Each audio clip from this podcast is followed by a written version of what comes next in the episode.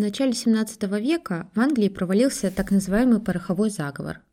Группа католиков планировала убить короля Якова I, взорвав парламент. Однако в ночь с 4 на 5 ноября 1605 года заговорщиков разоблачили.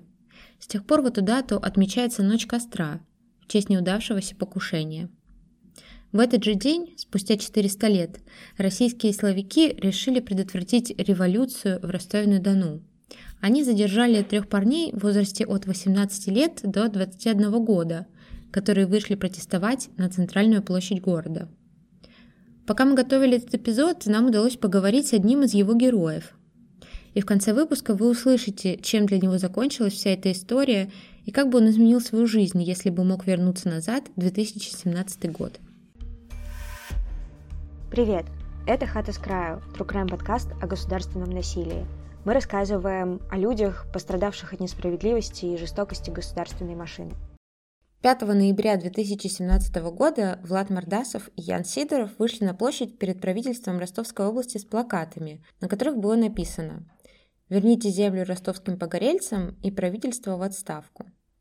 Они даже не успели развернуть ватманы, как к ним подошли силовики. На этот день в России была запланирована так называемая «революция», которая в итоге так и не произошла. По всей стране силовики задержали более 400 человек, едва ли задержанные планировали свержение действующей власти. Но об этом мы расскажем чуть позже. На ростовскую акцию протеста пришли только два человека. Дедушка Яна Сидорова Владимир Юлианович позже рассказывал в интервью. На площади больше не было ни одного человека, никто не пришел. Их тут же окружили восемь полицейских, которые переписали содержание плакатов и потребовали предъявить документы. У внука была с собой Конституция. Он показал полицейским 31-ю статью, но они предложили проехать в отделение, так как у них в паспорте якобы недействительные подписи. 31 статья Конституции гарантирует гражданам право собираться мирно, без оружия, проводить собрания, митинги и демонстрации, а также шествия и пикеты. В тот же день в соседнем дворе полиция задержала 18-летнего Вячеслава Шашмина. Сидоровым и Мордасовым он не был знаком.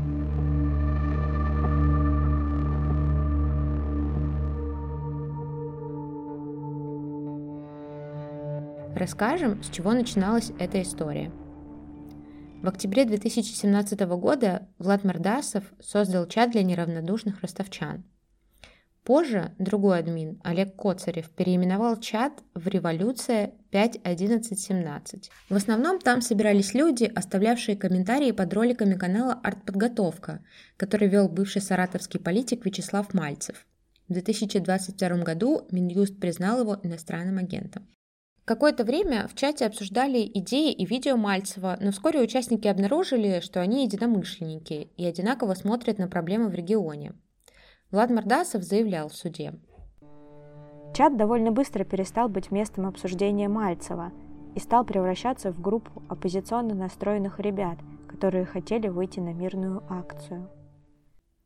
Постепенно Влад начал замечать, что в чате появляются провокаторы, которые продвигают радикальную повестку – Молодой человек говорил. Они считали, что Мальцев призывает к кровавой революции и вооруженному сопротивлению, хотя к такому он никогда не призывал. Я этих взглядов не разделял, делал им замечания, удалял из чата, заносил в черный список. В чате была и более адекватная публика, которую интересовали острые проблемы нашего региона. Кто такой Вячеслав Мальцев? Уроженец Саратова, бывший милиционер Вячеслав Мальцев, пришел в политику в 90-х. Он избирался в областную думу, где провел три созыва. Все это время, как писала «Новая газета», он поддерживал хорошие отношения с нынешним главой «Единой России» Вячеславом Володиным, который тогда был зампредом парламента. В 2012 году Мальцев потерпел неудачу на выборах в Саратовское заксобрание, куда выдвигался от КПРФ. Тогда же он начал активно вести YouTube-канал под названием «Плохие новости». Ежедневных стримах Мальцев выражал отношение к политической и общественной ситуации в стране. Аудитория канала, который Мальцев вскоре переименовал в артподготовку, постепенно росла. Судя по контенту в видео, Мальцев еще в 2013 году наметил в России революцию и запланировал ее на 5 ноября 2017 года. Периодически он напоминал об этом видео и призывал зрителей готовиться. За полгода до намеченной революции опальный политик покинул страну из-за заведенного против него уголовного дела о призывах к экстремизму. Корреспондентка «Новой газеты» в Саратовской области Надежда Андреева писала вскоре после несостоявшейся революции. Судя по всему, революционная слава не принесла саратовцу практической пользы. По сведениям источников, он продолжал жить на доходы от сдачи помещений в аренду под сетевые магазины. Знающие люди говорят, что эти помещения подпадают под статью УК о финансировании терроризма, но их почему-то не изымают. Почему? Неужели мы имеем дело с провокатором?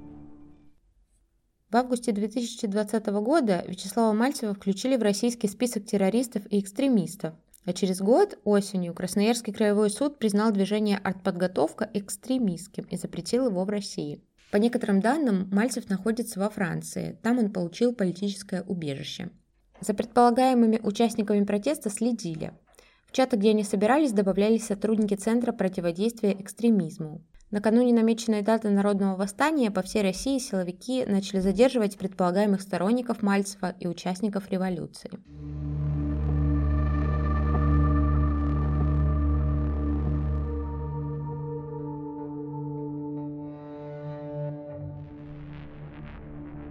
Мы с вами много говорим о государственном насилии в России, несправедливых судах, делах и арестах. А как насчет других стран? Сегодня мы предлагаем вам послушать тюремный подкаст о том, как люди сидели или даже продолжают сидеть в тюрьмах по всему миру. Недавно у них вышел эпизод про Сирию. Ведущий Миша Ранкайнин поговорил с россиянкой, которая попала в местную пыточную тюрьму. За что сидят там сирийцы? Одна заключенная украла курицу, вторая попала в заключение из-за того, что ее двоюродный брат – оппозиционер. Чтобы узнать подробнее, включайте тюремный подкаст – Ссылка в описании нашего эпизода.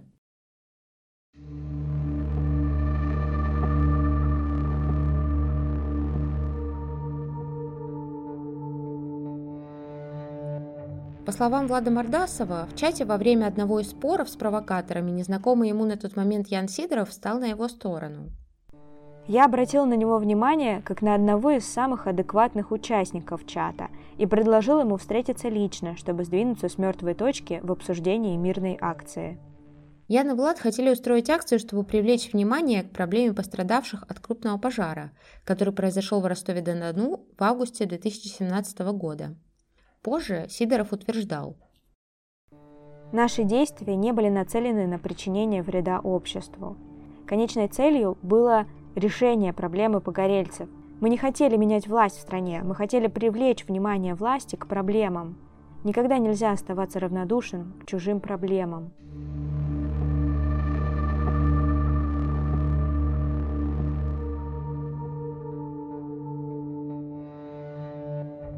Сам пожар в центре Ростова – это отдельная и загадочная тема. Днем 21 августа 2017 года в историческом центре Ростова загорелись частные малоэтажные дома. Из-за плотной застройки, сильного ветра и засухи пламя распространилось на целый район площадью 10 тысяч квадратных метров. Огонь уничтожил как минимум 120 домов. По данным МЧС, в сгоревших домах проживали 218 семей. Из зоны пожара спасатели эвакуировали около 650 человек. За медицинской помощью обратились как минимум 25 пострадавших, а один человек погиб. Это был 77-летний пенсионер без ног. Он не сумел самостоятельно выбраться из захваченного пламенем дома. Большую часть домашних животных волонтеры нашли уже мертвыми. Многие собаки погибали, оставшись прикованными цепями. Вот как описывала происшествие одна из пострадавших.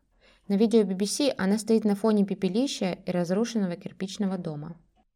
Мы увидели, что здесь э, клубы дыма, горит все, люди, паника такая. Ой, крики, охи, вздохи, ни пожарных машин, никого, ничего нет. Люди суетятся, бегают, стоит оцепление, никого не пускают тогда. Вот. Э, я тоже пыталась прорваться, потому что я, когда пробежала, э, увидела, что вокруг моего дома стоит пожарище, а мой дом еще не, зах... не охвачен огнем. Я стала прорываться, просить, дайте мне ворваться, ну, взять какие-то доку... документы, бумаги, ну что-то хотя бы это. Мне сказали, что нет, там уже все горит, там уже нет, мы не хотим отвечать типа за вашу жизнь и это.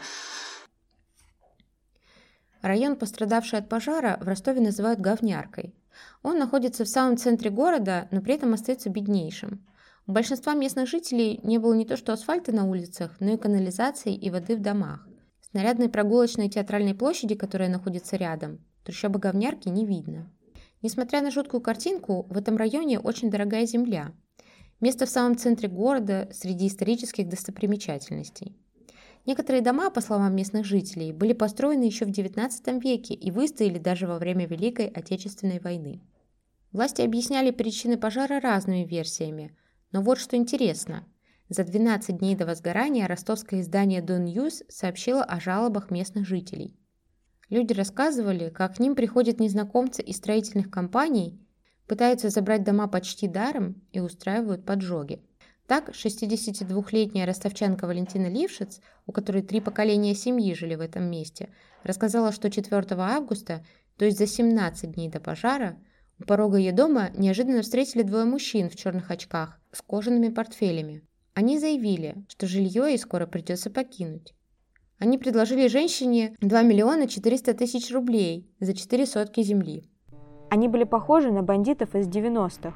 Один из них сказал, что через 10 дней должен отчитаться перед главой администрации Ростова Кушнаревым, что я якобы согласна покинуть дом на их условиях. Говорит, я уже все рядом купил и буду вести тут строительство. Я им сказала, что земля стоит вдвое дороже, а на 2 миллиона 400 тысяч рублей я ничего в центре не куплю. В ответ они начали угрожать. Ну тогда три суда, и тебя отсюда выкинут в общежитие. Почти во всех домах, куда приходили неизвестные и предлагали добровольно покинуть жилье, после отказа сотрудничать происходил пожар. За 10 дней до конца июля по начало августа в районе сгорели 5 домов. При этом раньше, по воспоминаниям людей, пожаров в этих местах не случалось. Другая местная жительница, Нина Решетник, говорила. Месяц назад какие-то люди пришли к тем, кто живет в самых нижних домах района – предлагали жителям от 100 до 600 тысяч рублей за сотку земли. Но когда им сказали, что за эти деньги ничего не купишь, ответили, тогда вас легче сжечь, чем что-то платить. В итоге следователи назвали причиной пожара короткое замыкание, после чего силовики предъявили обвинение бывшему заместителю главы администрации пролетарского района Ростова. В отношении чиновницы возбудили уголовное дело по статье «Халатность». Дело передали в суд в 2019 году – оно до сих пор рассматривается. Ростовские власти должны были облагородить район к чемпионату мира по футболу, но так и не сделали этого. Погорельцам обещали щедрые выплаты, однако многие из них добивались этих денег годами, сталкиваясь с неповоротливой бюрократической машиной. 187 погорельцев так и не смогли претендовать на получение компенсации, потому что были прописаны по другим адресам. Почти 300 человек не были включены в списки на выплаты. Доказывать право на получение компенсации они начали в судах, однако процессы выиграли только 102 человека. Жилье, которое выдавали пострадавшим, оказалось ужасного качества. Это были уродливые малометражные квартиры. Но вы знаете, власти, честно говоря, эм, если вот из э, пятибальной системе э, поставить им оценку их как бы деятельности и помощи э, нам, погорельцам, то, знаете, там даже не ноль, а минус, на минуса оценки наших погорельцев. И даже несмотря на все пережитое, ростовские погорельцы оставались очень активными. Так они регулярно выступали в поддержку Сидорова и Мордасова – ходили на митинги в их защиту и посещали судебные заседания.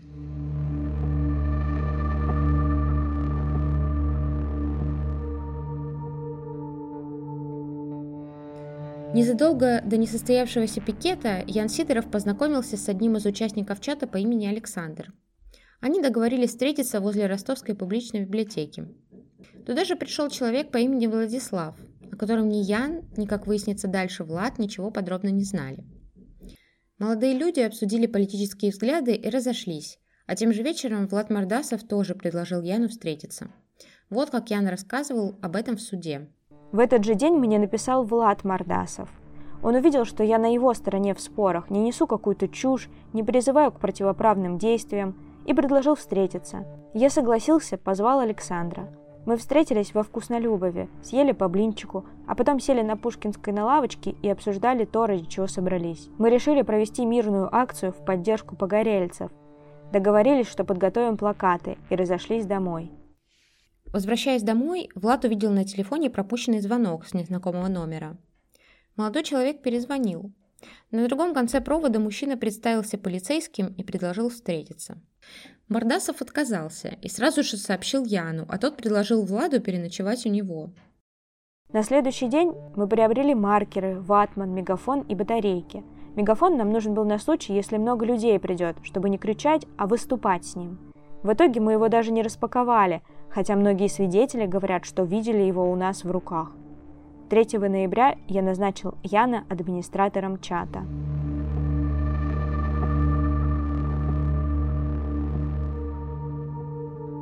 Ян Сидоров, которому за месяц до задержания исполнилось 18 лет, учился на третьем курсе ростовского филиала колледжа Ран Хикс на направлении экономика и бухгалтерский учет.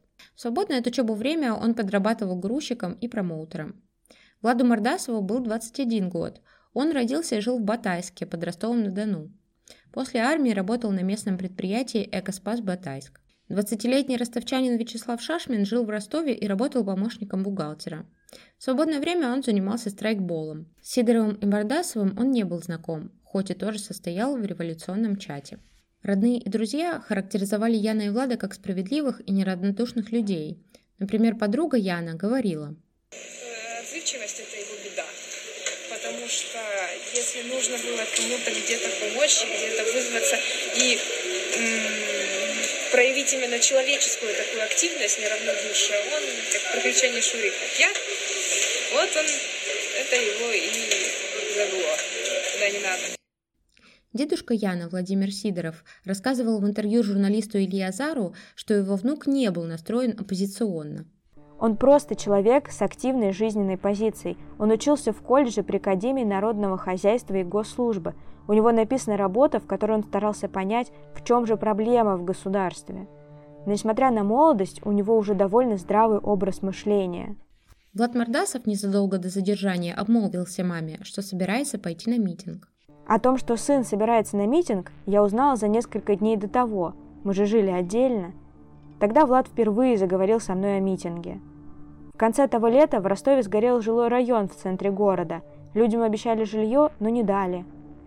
Влада это возмущало. Он сказал, что они хотят поддержать погорельцев, выйти с плакатами к зданию правительства области. Я не увидела в этом ничего страшного. Мне нравилось, что он такой открытый, честный.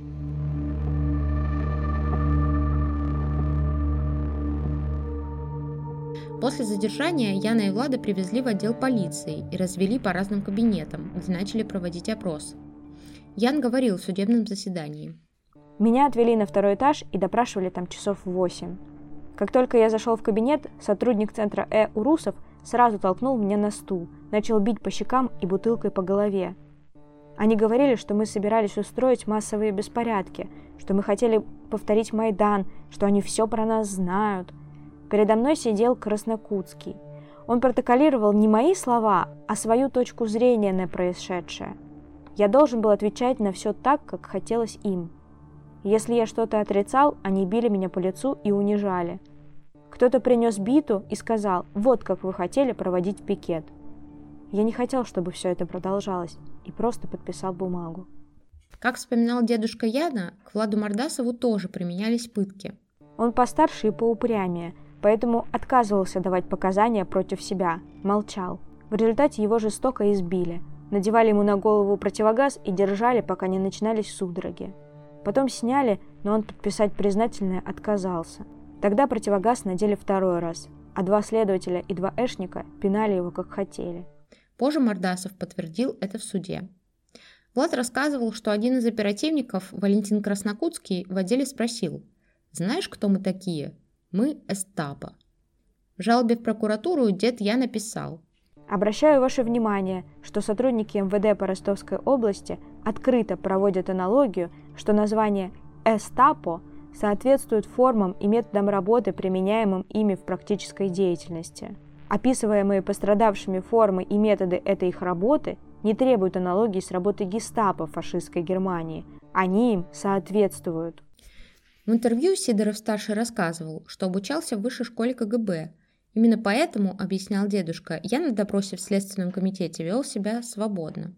Пацан, имея опыт общения со мной, а я все-таки 22 года как офицер разведки, во время допроса вел себя свободно, разговаривал со следователем. Поэтому, когда сотрудники центра Э заходили к следователю в кабинет и спрашивали «говорит?», тот отвечал «говорит». Правозащитная организация Amnesty International обратилась к российским властям с просьбой провести расследование в связи с пытками Яна и Влада. Однако никакого дела в отношении полицейских, пытавших молодых людей, так и не возбудили.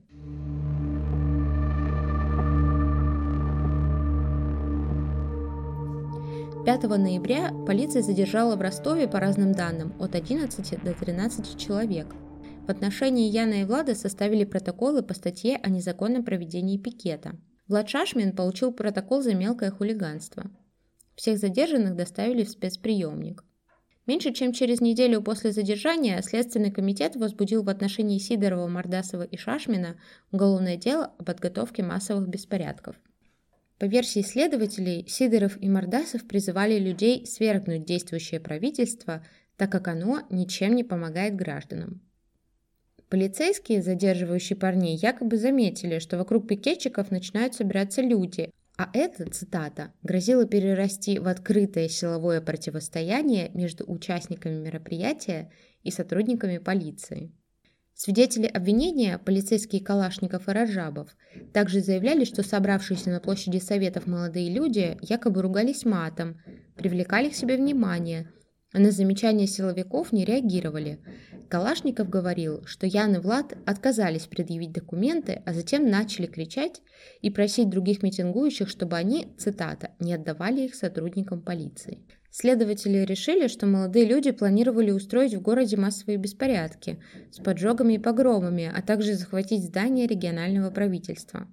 Адвокатка Влада Мордасова Мариета Рутюнян говорила. Следователи никак не доказывают, что обвиняемые планировали беспорядки и захват административного здания. Никак. В чате, который создал Влад, некоторые пользователи говорили по поводу правительства области. Но ни Ян, ни Влад об этом не говорили ни слова – Виновны в том, что создали этот общий чат и позволяли всем агрессивно там себя вести? Якобы распределили роли, якобы там шла подготовка активная. Все это происходило в чате. Они считают, что ребята встречались только по этому поводу. А подтверждается это исключительно первыми показаниями ребят, от которых они впоследствии отказались, сославшись на самооговор и на то, что им угрожали. Одним из доказательств вины молодых людей следствие назвало акт опроса Яна Сидорова, в котором он оговорил себя. Как мы помним, силовики пытками заставили его подписать этот документ. В акте опроса говорилось. По плану Мордасова мы должны были начать на площади Советов несогласованный митинг. Сторонники наших идей должны были напасть на сотрудников полиции и не дать нас арестовать, после чего продолжить силовую акцию на площади, не исключая поджога правительственных зданий, находящихся поблизости.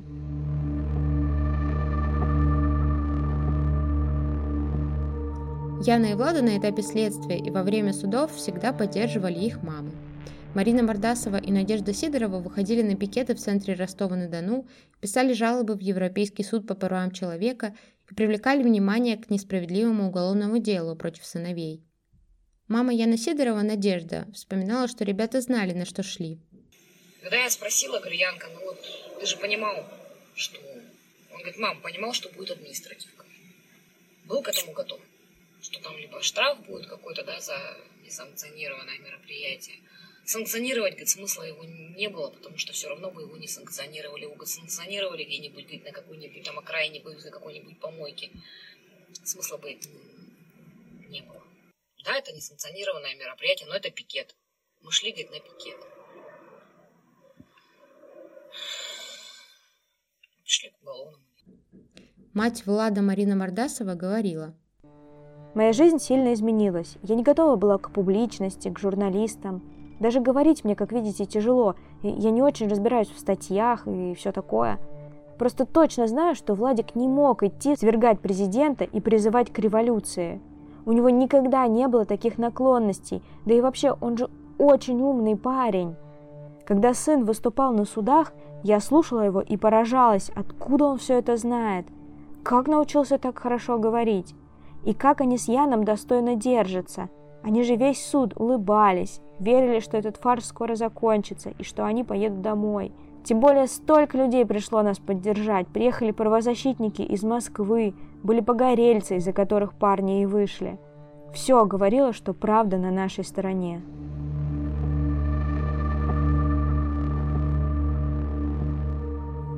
В суде Ян и Влад сообщали, что признательные показания дали под давлением, а также заявили о пытках со стороны силовиков. При этом некоторые свои показания они все же подтвердили.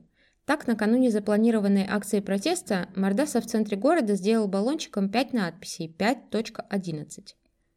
Также они рассказали, что попросили общего знакомого распечатать листовки с анонсами акций. Адвокат Карутюнян заявляла, они считают доказательствами надписи, которые ребята наносили на здания, на фасады зданий. 5, 11, 17 – это цифры. Что обозначают эти цифры? Кто на них обращает внимание? Это здание все и так изрисовано. 5, 11, 17 – может, это какая-то важная дата для человека, день свадьбы или день рождения. Следствие доказало, что хотя бы один человек вышел на площадь, прочитав эти даты. Конечно, нет – что доказывает этот факт? Что испортили здание. Больше ничего. Кроме того, в суде от своих показаний отказались и свидетели обвинения. Они заявили, что дали их под пытками. Один из свидетелей на этапе следствия якобы сообщил силовикам, что Влад Мартасов хвастался купленным перед акцией травматическим оружием, а также предлагал сторонникам отнимать у полицейских дубинки и щиты. Другой свидетель заявил, что Сидоров в личной беседе попросил охранять себя как лидера акции. Изученные в ходе заседаний скрины переписок из чата «Революция» показали, что у молодых людей не было планов организовывать массовые беспорядки. Лингвистическое исследование, которое провела сторона защиты, подтвердило это. Однако суд так и не приобщил его результаты к материалам дела.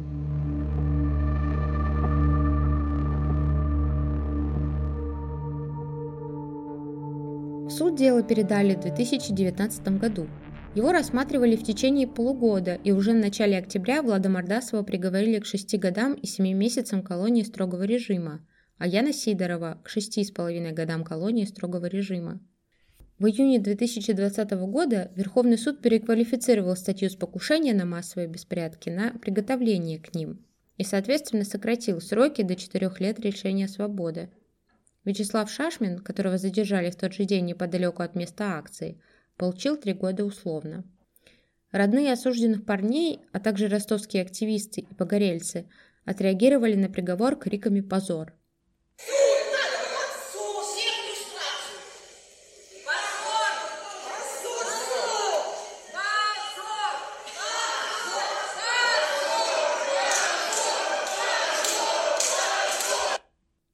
Городская активистка Ирина Зенина говорила журналистам.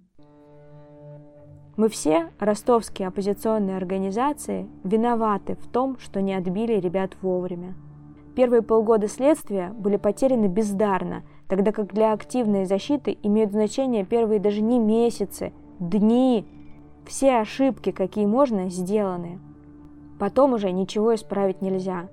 А в первые месяцы Сколько мы не пытались привлечь наших активистов от различных оппозиционных структур к этому делу, все боялись ввязываться и нам не советовали. В течение судебного процесса, а также приговора, в Ростове и других городах России проходили акции и пикеты в поддержку Яна, Влада и Вячеслава. Ян отбыл в колонию номер 10 в Ульяновске, а Влад в колонию номер 9 в Шахтах. За время заключения Яна несколько раз сажали в штрафной изолятор – Первый раз за нарушение формы одежды.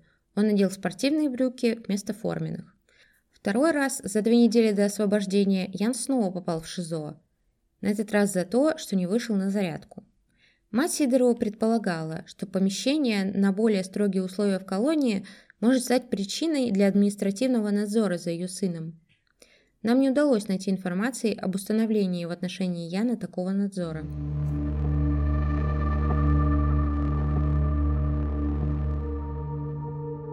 В январе 2021 года Европейский суд по правам человека обязал Россию выплатить Яну Сидорову 2700 евро. Представитель правозащитной организации Amnesty International Александр Артемьев комментировал. Суд признал содержание Яны Сидорова в СИЗО необоснованно длительным. В его случае следствие не предлагало других вариантов меры пресечения, не предоставило доказательств о том, что Ян Сидоров может воспрепятствовать правосудию. Кроме того, не были приняты во внимание личные обстоятельства подсудимого. Риск побега в его ситуации был низок. Также ЕСПЧ признал, что следствие велось неэффективно. Влад рассказал нам, а, Влад подавал жалобу в Европейский суд по правам человека на излишнее содержание в СИЗО и на приговор. Решения пока что нет. Тогда же, в 2021 году, оппозиционер Алексей Навальный получил премию имени Бориса Немцова. Ее денежную часть, 10 тысяч евро, он распорядился перечислить семьям политзаключенных. Часть средств получили в том числе семьи Яны и Влада. В ноябре 2021 года Мордасов и Сидоров вышли на свободу. Видите, прямо сейчас э, в прямом эфире Ян Сидоров сидел 4 года и выходит на свободу. Ян, здравствуйте с освобождением. Здравствуйте, спасибо большое. Какие первые эмоции? Радость, конечно, радость от встречи с матерью, от встречи со всеми, кому, скажем так, моя судьба не безразлична. Вот. Ну, прежде всего, пользуясь случаем, хочется поблагодарить всех, это на самом деле большая победа большого количества людей. Так-то я должен был, конечно, отсидеть 8 лет где-нибудь в очень плохих, страшных местах. Но благодаря многим и многим людям, многим правозащитным организациям и, прежде всего, главному моему правозащитнику, вот, на самом деле сегодня ее праздник. То, что я отсидел всего лишь 4 года за особо тяжкое преступление, это полностью ее заслуга. Которое я, конечно же, не совершал, но, как все мы знаем, но это Россия. Ян, скажите, чего первым делом хочется? Вот что хочется человеку, который выходит через, через 4 года на свободу? Обнять мать, а я уже это сделал. В остальном все, все, жизнь уже прекрасна. Ты уже на свободе. Уже ничего не нужно желать. Все и так уже будет. Какие у вас планы на ближайшие недели, месяцы? Прежде всего восстановление. Вот. Немножко, конечно, 4 года это, ну, система все равно подкосила немножечко здоровье. Вот. Хочется восстановиться, найти работу. Вот. Ну и дальше уже планировать свою жизнь. Скажите, правильно я понимаю, что вы же на тот пикет выходили со своим другом Владом Мордасовым, и он сегодня тоже выходит на свободу? Да, да, да, именно так. И я очень тоже за него рад. Я надеюсь, его тоже встречают родные люди, которым тоже не безразлична его будущая судьба. Вот. Конечно же, хочется передать ему привет. Вот. Но я думаю, мы с ним в скором времени увидимся. Вот. Тоже его обниму. Он тоже прошел много испытаний за эти четыре года. О своем сроке Влад говорил так. Особо не жаловался. Обычная еда, даже бывало давали мясо. Из досуга книги, учебники. При желании в колонии можно работать, но смысла в этом нет. Платят очень мало. Он рассказал встречавшим его из колонии родным и активистам, что сохранил все письма, которые получил в колонии. На вопрос журналистов о дальнейших планах он ответил коротко «Будем спасать мир». Ян тоже отзывался о времени, проведенном в колонии, сдержанно. Беспредела не было. Какие-то мелкие пакости, например, когда закрывали в ШИЗО, в большинстве случаев освещены. А так администрация старалась не баламутить ситуацию. Для остальных товарищей по несчастью я был такой же, как и все. Все относились ко мне с пониманием. Больше всего я скучал по родным, поэтому в планах на ближайшее время проводить больше времени с ними. В дальнейшем я хотел бы окончить учебу и получить диплом по специальности экономист-бухгалтер. Я надеюсь, что мой опыт пригодится правозащитным организациям. Мне всегда хотелось помогать людям. В колонии я увидел еще больше несправедливости и зла, так что свое будущее вижу в защите прав людей. Пока мы готовили этот эпизод, нам удалось поговорить с Владом. Вот как он вспоминал о поведении и поддержке родственников во время судов. Насколько мне запомнилось, вели себя достаточно стойко, поддерживали меня, вселяли в меня уверенность. Ну, впрочем, как и все зрители. На приговоре мама, конечно, расплакалась, ну а как иначе? Больше всего запомнилось письмо от одной девушки. Поначалу первые ее письма до меня не доходили. но она была достаточно настойчивой и все-таки дописалась до меня. А впоследствии она стала моей девушкой, и сейчас мы с ней вместе. Родные встретили очень тепло, все меня ждали, разумеется. Ну, помимо очевидного ответа, что приятнее всего было обнять родных и собраться с ними за одним столом, было очень приятно, что теперь наконец-то можно побыть одному. Такой возможности очень не хватает, особенно в колонии. У меня была кошка Муся. Она со мной жила почти 13 лет но нашу разлуку, к сожалению, не пережила. Ну, хотя, конечно, умерла она не от разлуки, а от старости. А, а мне в какой-то степени даже легче, что ее уход застать не пришлось. Поначалу, в самые первые дни, адаптироваться в принципе и не пришлось. Жизнь на воле за 4 года особо не изменилась период самых жестких ковидных ограничений я провел в колонии, в быт которой коронавирус э, и не внес каких-то особых изменений. А первое глубокое осознание того, что я вообще-то уже на свободе, пришло только спустя две недели после фактического освобождения. Вот с этого момента уже начинается адаптация. Сложнее всего, пожалуй, привыкнуть к сильно ускорившемуся относительно тюрьмы темпу жизни и отсутствию какого-то общего распорядка, которого все окружение придерживается. Старых знакомых, с которыми я продолжаю поддерживать отношения, осталось не очень много. А те знакомые, с которыми я не общаюсь, но случайно их встречал где-либо, реагировали приветливо, в принципе. Э, с осуждением не сталкивался пока что. Да, разумеется, я общаюсь с Яном. Ян это мой друг. И я надеюсь, что наша дружба продлится еще очень много лет. Почти сразу после освобождения я переехал в Москву. И в планах было участвовать в новом зарождающемся правозащитном проекте. Меня туда пригласили. Однако после 24 февраля этого года было принято решение отказаться от этих планов на неопределенный срок. Самым ярким впечатлением был, пожалуй, процесс по ликвидации мемориала. Он как будто бы ознаменовал начало нового этапа для нашей страны, гораздо более мрачного, чем тот, который длился все последние годы. Мы спросили Влада, что бы он хотел изменить, если бы мог вернуться в 2017 год. Это сложный вопрос, и я думаю, что достоверно невозможно на него ответить, но я отвечу нет, ничего бы не поменял. Разве что попытался бы взять реванш и не сломаться под пыткой.